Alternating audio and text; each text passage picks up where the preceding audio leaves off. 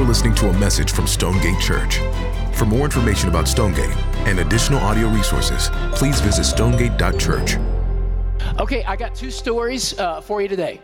Uh, story number one uh, goes like this There's a guy named Vern Poythress. Now, my guess is most of you don't know that name, Vern Poythress. Vern Poythress, what a name, is uh, a theologian, scholar. He's a seminary professor, author, a wonderful guy.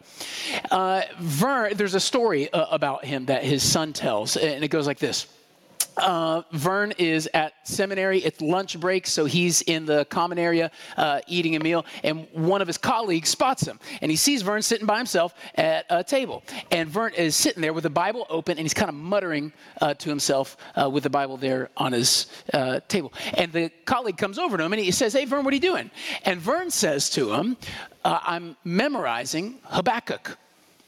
Uh, if you don't know what Habakkuk is, it's a minor prophet toward the tail end of your Old Testament, uh, one of the last of the 12 uh, prophets right there. So he's, he's there and he's at lunch memorizing it. And the colleague says to Vern, Oh, cool. Uh, why's that? And Vern says, Because it's the next one. Next story. Uh, uh, I am, it's 2013, and I'm leading worship for a, a conference, uh, and I'm backstage watching as David Platt takes the stage. And David gets on stage, and he's about to preach a sermon on the gospel, and he wants uh, us, our appetites, to, to be awakened to the uh, beauty of the gospel. And to do that, uh, he takes us to the book of Romans. So he gets uh, into the book of Romans. He says, "Hey, turn to chapter one," and I just want you to listen to God's word. And so what he does is he starts reading Romans one, and we're all sitting there just taking it in, just listening to God's word. And it's a beautiful moment. And he goes all the way through Romans chapter 1. And then uh, he reads all of Romans chapter 2 to us. And then he reads all of Romans chapter 3 to us. And at some point, I'm going like, dude, this, is this the most phoned in sermon on earth where you just get to read the Bible and that counts for, and they're paying you for this? And so I look uh, at the screen to kind of get a better handle of what's going on. And then I realize, oh, he's not reading. He's reciting Romans chapter 1 and 2 and 3 and 4 and 5 and 6 and 7 and 8. And David Platt in that sermon quoted from memory Romans chapter 1 to chapter 8. In Jesus' name, amen. What? What is happening? Is that not the, is that crazy? That's crazy. I mean, talk, talk about Bible obsession, right? Talk about like, like I, am I'm, I'm watching this and I'm amazed and you're feeling all the inspiration and awe. And for some of you, you hear that and you are breaking out in hives, imagining ever even wanting to do something as crazy or ridiculous uh, as that. Now, why am I saying all that? I'm saying that because uh, we're in the middle of a series right now. Yeah, it's it's called Enjoy, and this series oh, every Sunday we are coming before you and we're giving you a new habit or behavior or pattern of living or, or way to walk in that we're saying is connected to your joy in Jesus. Yeah? And so last week, if you were here, we kicked it off and, and Ronnie gave a sermon on prayer. And it was wonderful. It was amazing. You should listen to it if you haven't already. Uh, this week, we're looking at the Bible. And you guys know what's coming. You, I'm about to look at all you and I'm about to say, you need to become a Bible obsessed person. Right? That's what I'm about to tell you.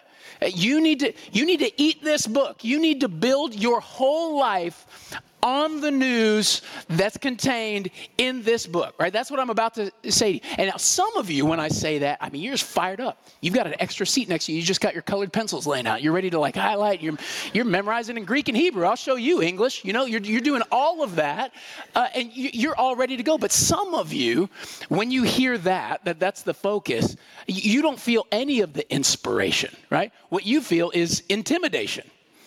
I'm just looking at you and I'm saying, hey, take this 2,000 page book and obsess over it. You're like, 2,000 pages. But first off, Jimmy, it's 66 books. Why do you keep telling me it's one book? So many books. And, and I, I got to build my whole life around. I got to make this everything. Dude, I've got three kids. I got two jobs. I got a mortgage. Like, I, ain't nobody got time for the thing that you're saying for me to do. I'm st- where do I start? I'm stressed out by it, right? It's intimidating. Or maybe that's not you. Maybe for you, you've you've gotten into the Bible thing. You've you it, tried to make some headway into it, but for you, it's not intimidating. It's just uh, irrelevant. Like you've worked your way through Genesis, then you got to Exodus, and kind of slogged your way through the back half of that, and then you hit Leviticus. My goodness, and you're reading it, and you're going, I'm never gonna know need to know how to properly butcher a goat. I'm just not going to need to know how to do I work in IT. I don't why is this important to me, right? And so most of the Bible for you is just this irrelevant, bizarre thing. And so just give me my handful of verses, give me my my John 3:16s and I'll just give me a few of those, I'll put those in my pocket and I'm good. But but you probably feel all kinds of way. But however you feel about it, the word that kind of floats on top of a sermon series like this or a topic like this, the, the big word on top of all of it for you is the word work. Just work. Just, I'm coming this morning, I'm giving you some, some work for you to do that you don't really want to do, but you'll do it because you'll be a better Christian at the end of it. So here's some boxes that you need to check. Check the prayer box. Make sure to check the Bible reading box. Check the church box. Happy 2024, right? That's how we're kicking off the new year with you. If that's how you feel coming into a morning like this or a series like this, I'm really glad you're here uh, because I, I want to burst that bubble for you. That is not what we are doing this morning. That's not what we are saying. Let me let me do some work right now to just reframe this whole series for you.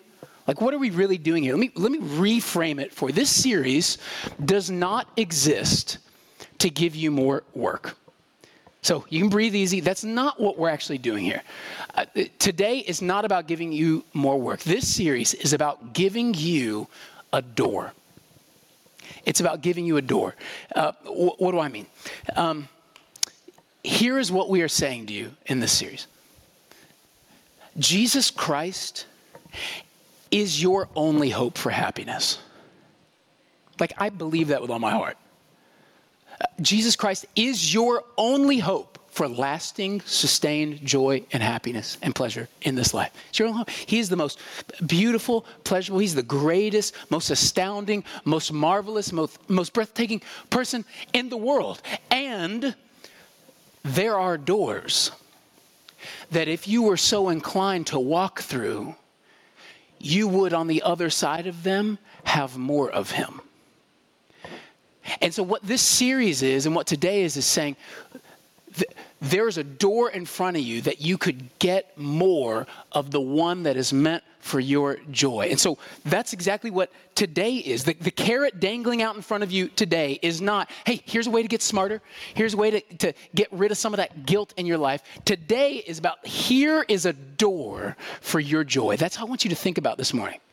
That's how I want you to think about this series. I want to, all I'm doing today is I'm coming alongside you, and we're going to walk through this door of God's Word together, and I want to show you where it takes us. I want, to, I want to walk through it with you, and I want to show you four places the door of God's Word will take you if you're willing to walk through it this year in 2024.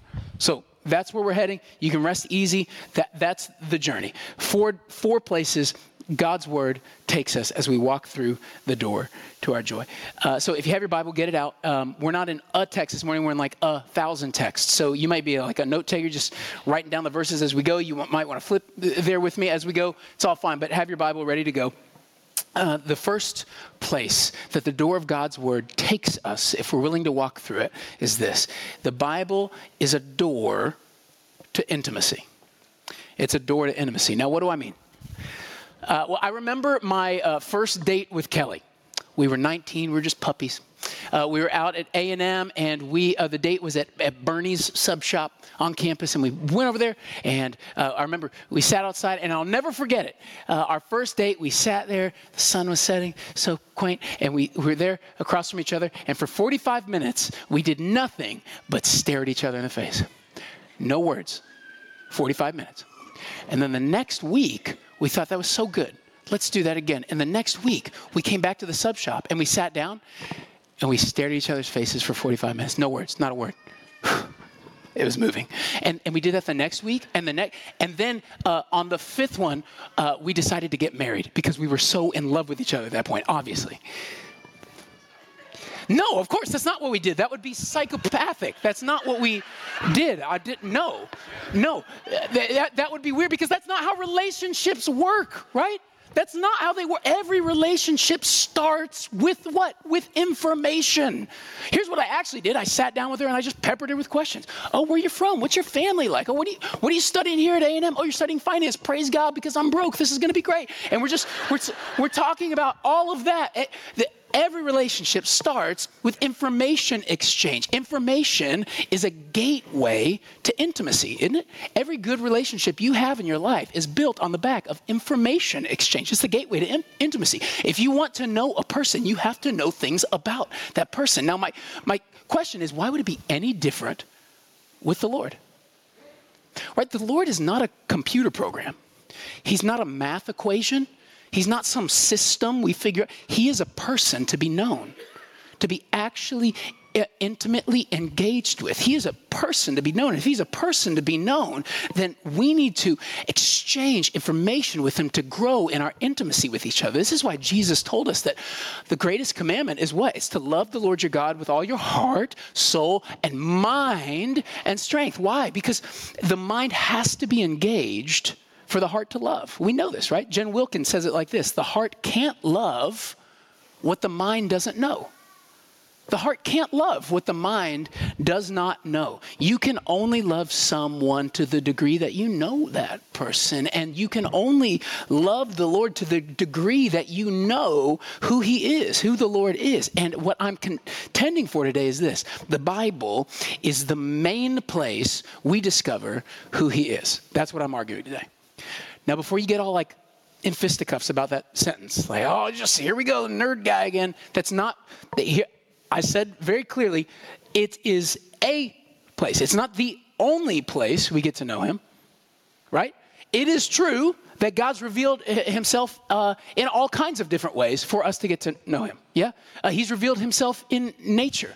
Psalm 19:1, the heavens declare the glory of God, the skies above proclaim his handiwork. You can look up at the stars and know something about the glory of God from the Pleiades and from Orion.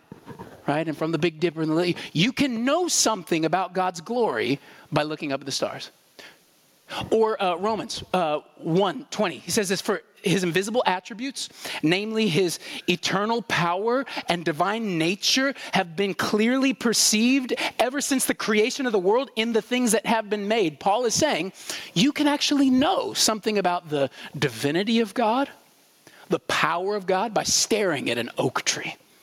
You can look at an oak, and, and it's saying something about who he is, his power, his might. As you look at the, the branches go up, and you know the root system going down, you see the largeness of the trunk, you, you know something about his power. But what I'm saying is, you will never stare at that oak tree and discern that God is three persons in one being. That ain't coming across in a tree. It's because trees can't teach the Trinity, right? That you need words for that. And the deepest, richest, most profound, lovely things that God has to offer us about Himself come in form of words to us. They come by way of words. I, I will not know that God is triune unless words come at me. It takes words for me to know that He calls Himself the I am that I am. I need words if I want to know that He has a son I need words to know that God so loved us that he sent his son to pay the fine for our sins so that we could be right with him. I need words for that. I need words to know this isn't the end of the story. That as hard as this life is, that it gets better because one day, for those in Christ, Jesus is coming back to set all things new, to bring us back to him, new heavens, new earth. I don't get that from trees or mountains or grass. I get that from words. See, if you really want the deepest levels of intimacy with a person, you need information exchange. And the richest information that God has given us is in His Word. And He's communicated that now to us through this book we call the Bible. And so we want to get to know God better. And this is the best mechanism to do it. Here, here's my point. If you're a person who, who says, I want to know God, I, I just want to get to know God without the Bible. That's like saying, I want to know my spouse, I just don't want him to talk to me. And if that's how you feel, we got a marriage care class in a couple weeks that we would love to sign you up for, right? But that doesn't typically go well for people in relationship. And my point is this: the Bible is a door to intimacy with God. Exploit that. Walk through that door. Do you want intimacy with God in 2024 as you're gearing up for this new year? Become a student of the one you love. It's a door to intimacy. How about this? It's a door to holiness. It's a door to holiness. Uh, the Center for Biblical Engagement did a uh, massive 40,000 person study uh, on uh, th- this issue. It was looking at the relationship between uh, Bible reading and behavior. And the driving question was this it's real simply how often do you read the Bible in a given week? How many days a week do you read the Bible? So you could answer zero, one, two, three, four, five, six, seven, right? You can answer that. And they were taking that data and they were measuring it against certain behaviors uh, getting drunk premarital sex, gambling, pornography use. And they were trying to see is there any interrelated connection between those two things? And they found some really interesting things out. Uh, two big ones, in fact. Uh, the first is this uh, they found that there was no, zero statistical difference in behavior between a person who read their Bible one to three days a week and a person who never ever read their Bible. So say it another way: uh, if you're if you're a professing Christian, but you never read your Bible, and you're involved in, in maybe the, those activities there that, that I list, listen, uh, there was no difference between you and a person who read their Bible up to three days a week, one, two, three days a week, every week. No no data difference whatsoever. It's interesting, but they found something even more curious than that.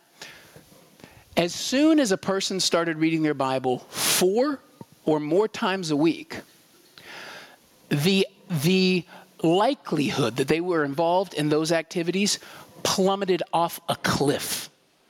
Something, they called it the rule of four that they discovered in this, that something about Bible consumption for four or more days a week radically changed a person's activity. So, getting drunk fell off that cliff. 57% lower odds that a person would be getting drunk by reading their Bible four or more times a week. Sex outside of marriage, 68% lower odds. Gambling, 74% lower odds. Pornography, 61% lower odds. Did you hear that? So, here's what that means if you consistently read your Bible at least four days a week, the likelihood that you're going to look at porn drops by almost two thirds. Anybody wrestling with a porn addiction in here? Statistically, well over half the room is. Statistically. How's your Bible reading? Because this data is saying there is some, there is some connection between my proximity to God's word and the holiness of my life, my activities. There is a connection there. They're inextricably linked. There's, there's something about that proximity. There's a reason why Paul will say in Ephesians 6 that we're to fight the schemes of the devil by taking up the sword of the Spirit, which is the Word of God. That our one offensive weapon against the schemes of Satan is what? It's God's Word. It's the Word of God. That's how we fight back against Satan. Are you fighting your sin without a weapon in your hand? There's a reason why Psalm uh, 119, 11 says, I have hidden your word or stored up your word in my heart that I might not sin against you. There is something about my proximity to God's word that works for my holiness. Now, how does that work? How does it actually work? Is there something magical about the Bible? And I get close to it and get some of the Bible dust up on me, and then and then somehow I'm just a better person? Or like I treat it like there's incantations in here, and I just read it like Harry Potter, and I say these magic spells, and now all of a sudden I'm like a, a new person because the words have this magic force over them, like it's like some Jedi weirdness. Is that what it is? No. Here's what it here's all it is. In this book, I get to interact with the living God. And my proximity to God changes me. You cannot run alongside someone that lovely, beautiful, holy, precious, and not have your life change. It's what the Apostle Paul is going to say in, in uh, 2 Corinthians 3. Uh, he looks at the church and he says this in verse 18 We all, this was our text earlier, with unveiled face, beholding the glory of the Lord, so I'm looking at the Lord's glory, are being transformed into that same image from one degree of glory to another. What's he saying? He's saying we look like what we look at. That's what he's saying.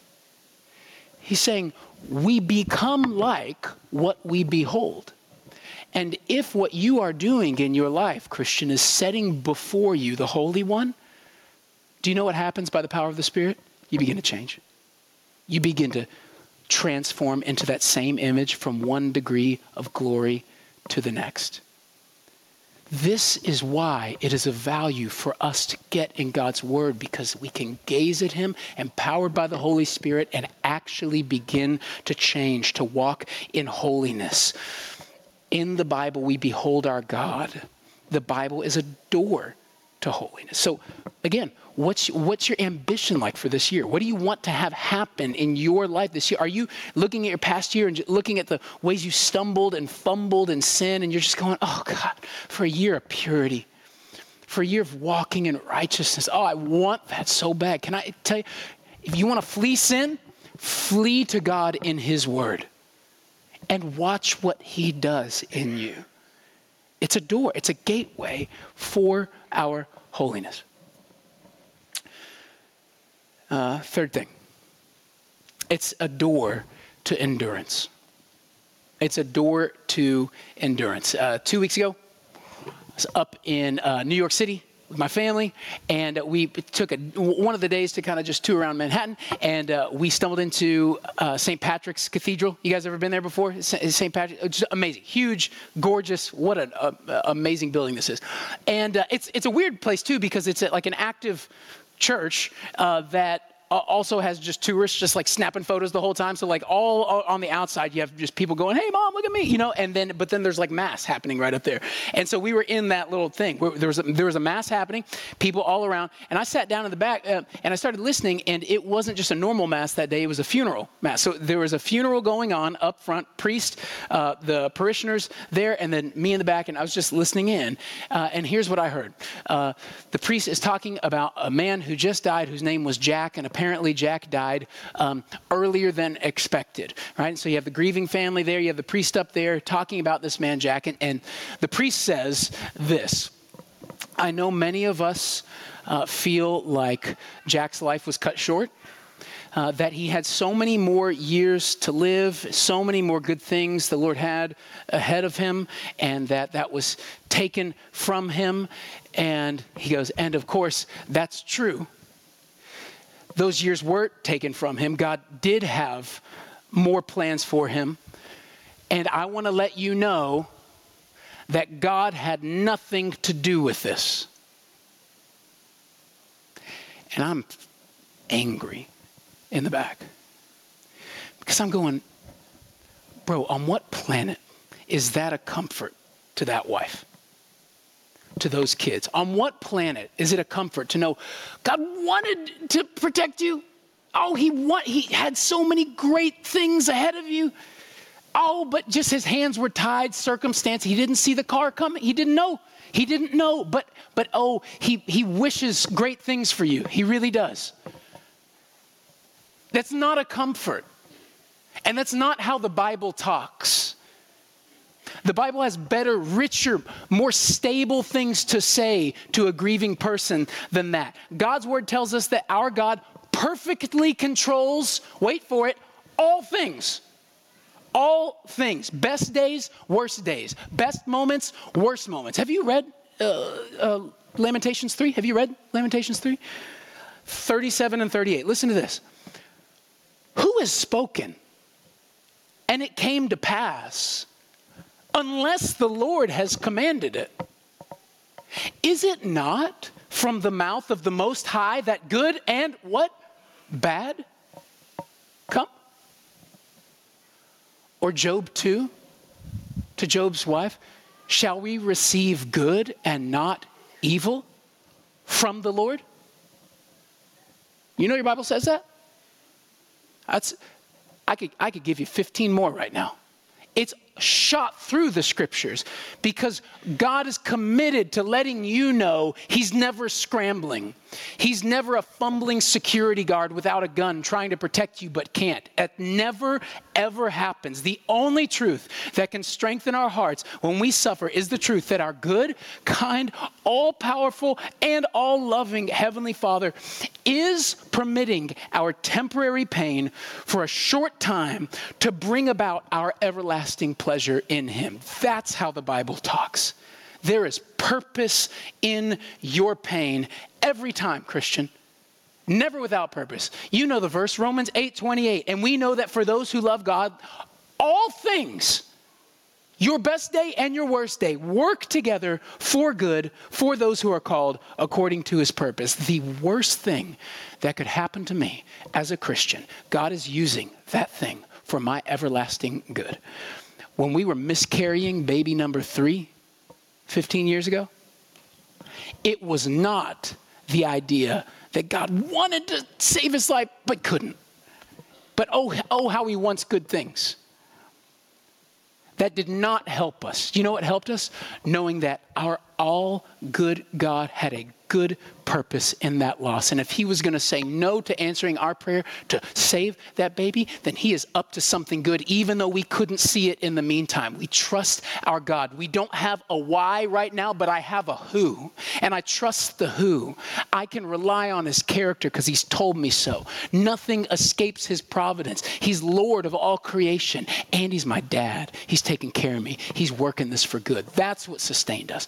Were, were we grieved? Of course we were grieved. We were bawling our eyes out. Were we angry? Yes. Were we confused? Absolutely. But we didn't live there because we didn't have to, because we built our house on a rock. This is what the text of Scripture is trying to give you today a rock to stand on, something sturdier than silly words out at St. Patrick's. I want to give you a rock to stand on so that when you go through suffering next time and it's coming, right? You've probably been in it. Maybe you're in it now, or it's on its way, but it will hit you. And when it does, you need a rock to stand on. And that rock, church, is I can trust my God.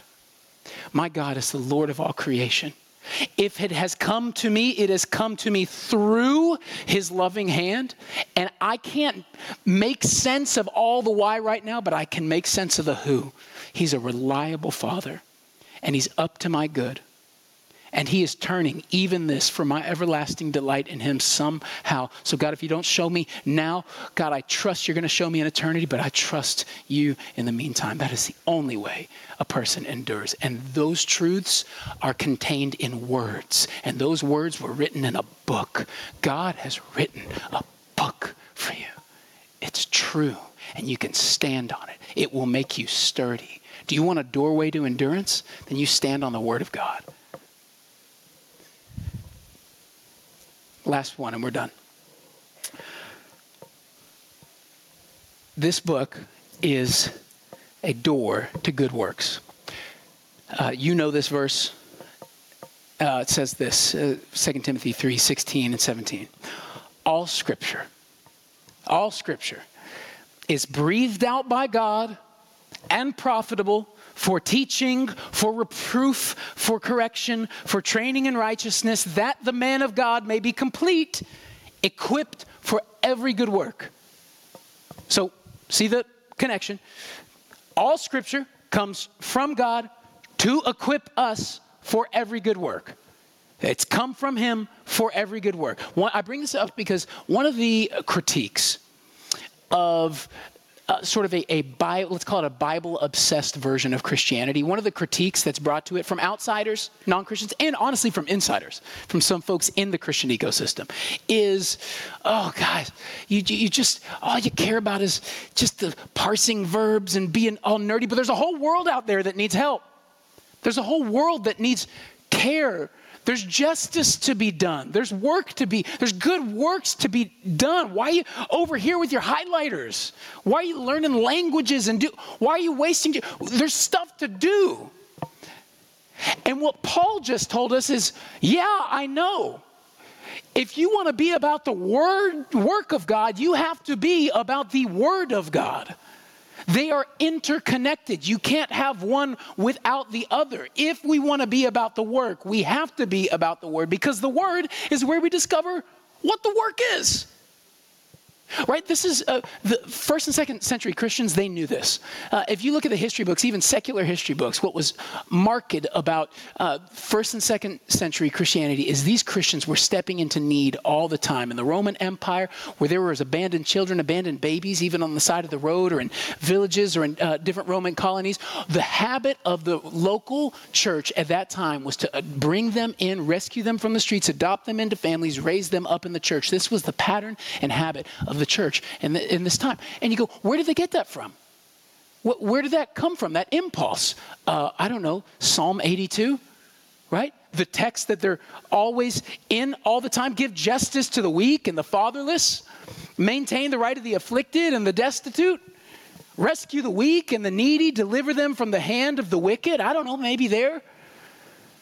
Maybe James 1:27, re, uh, religion that is pure and undefiled before God the Father is this to visit orphans and widows in their time of need or in their affliction and to keep oneself unstained by the world. Maybe they got it from there. It came from the Word. The Bible is where we learn how to do the works the world needs. It's where we learn how to love the marginalized. It's where we learn how to pastor our families. It's where we learn how to give generously. It's, it's where we learn how to value life. It's where we learn how to shun racism. It's where we learn how to love our enemies, to, to preach the gospel. It's where we learn all these things. It is where we become equipped for every good work in the text. In fact, there is not even any tolerance in the Bible for you to just be about the Bible. The, Bible has no tolerance for you to just be Bible nerd. It will not accept that. Do you remember the words of James? It says, be a doer of the word, not a hearer only. If you're just highlighter guy, but you're not serving the poor, if you're just highlighter, but you're but you're not loving the lost, preaching the gospel, you got a problem. The Bible has a problem with you we don't terminate on the scriptures. We go through the scriptures to what the scriptures are wanting to be up to in our life. That's what we are doing. Or, or uh, think about John chapter 5. Do you remember Jesus' words to the Pharisees? He says, You search the scriptures because you think that in them you have eternal life. But it is these that testify about me, but you would not come to me that you would have life.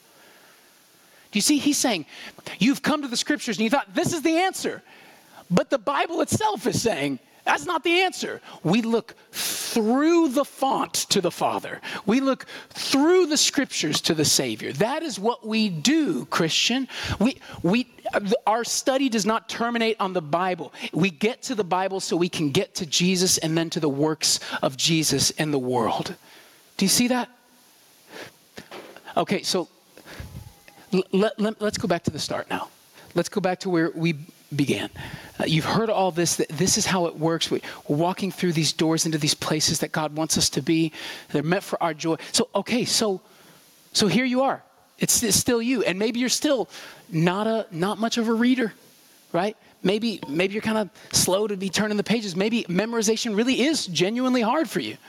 Maybe the text of Scripture is really confusing. And you're like, dude, I just don't, I don't get, okay, Okay, but do you see how what what this is doing? It's meant to give us a new set of questions like this.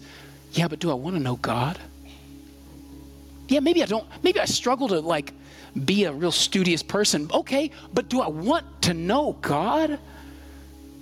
Do, do you want intimacy with God? Do you do you want to know the heart of God? Do you want to be transformed into the image of God? Do you want to walk in the works of God? Are those things what you want? Maybe you don't want to read books all the time, but do you want that stuff? Because if you do, then there's something beautiful for you here. What we are not giving you today are tasks. We are giving you a door. It's a door to your joy in Jesus forever. And I don't want you to miss it. So, look, in 2024, instead of being stressed out by the size of this book and how you can't pronounce Melchizedek right or whatever it is, could, could you just instead just wake up every morning and just tell yourself, I'm going to go through the door this year. I'm going to walk through this door to my joy this year. Just every morning. That's the, that's the habit. That's how you, that's your self talk. Now, I'm going to walk through this door again. This isn't my personality, and I'm, I'm not normally a bookish person, but I'm walking through this door again because I want to meet the God on the other side of it? That's a better question. That's a better desire. That's a better motivation in it. If you need a guide, if you need your hand held a little bit on the way there, we want to do that with you. We've got Bible study uh, reading plans for you. We've got them online. You could go to stonegate.church forward slash Bible. We got four of them right there. You could download, print them out. We have them in our bookstore right now. You go out of this place, you can pick them up right there. If you need uh, some guide to know, like, what, what am I even going to read? Go grab one of those. We want to help you along the way. But the point is this will you, will you walk through the door with us this year? We're, we're going to be walking through the door of God's Word in private and in public. You, will you walk through it with us? And start experiencing as you walk through that door more joy in Jesus? That's what we want for you in 2024. Yeah? Let's pray.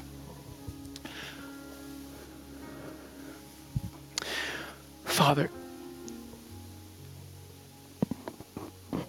you wrote a book and uh, I just, um, I help us to be baffled by that. We have, we have access to your mind and heart. We know your will for the world. We, we know your posture toward the saints. We know what you love and what you hate because you've given it to, it to us in words. And we want to, God, how, Help us not squander that. Help us to be people, Lord, who feast on your word. Empower us by the Spirit, Spirit to pursue that. Even all these words and this whole sermon, it, it isn't going to do if you don't motivate us internally by a change of heart. So we're asking for the help of your Holy Spirit right now to work in this place so that this wouldn't just be another, uh, uh, yeah, it's a cool sermon on the front end of 2024, but that this would move the needle in our life for our everlasting joy, for our holiness, for the good of the world, and for intimacy with you. That's what we want. So, Father, please help us. And we know you will because you love us. And I know that because your word tells me so. Thank you, God. In Jesus' name, amen.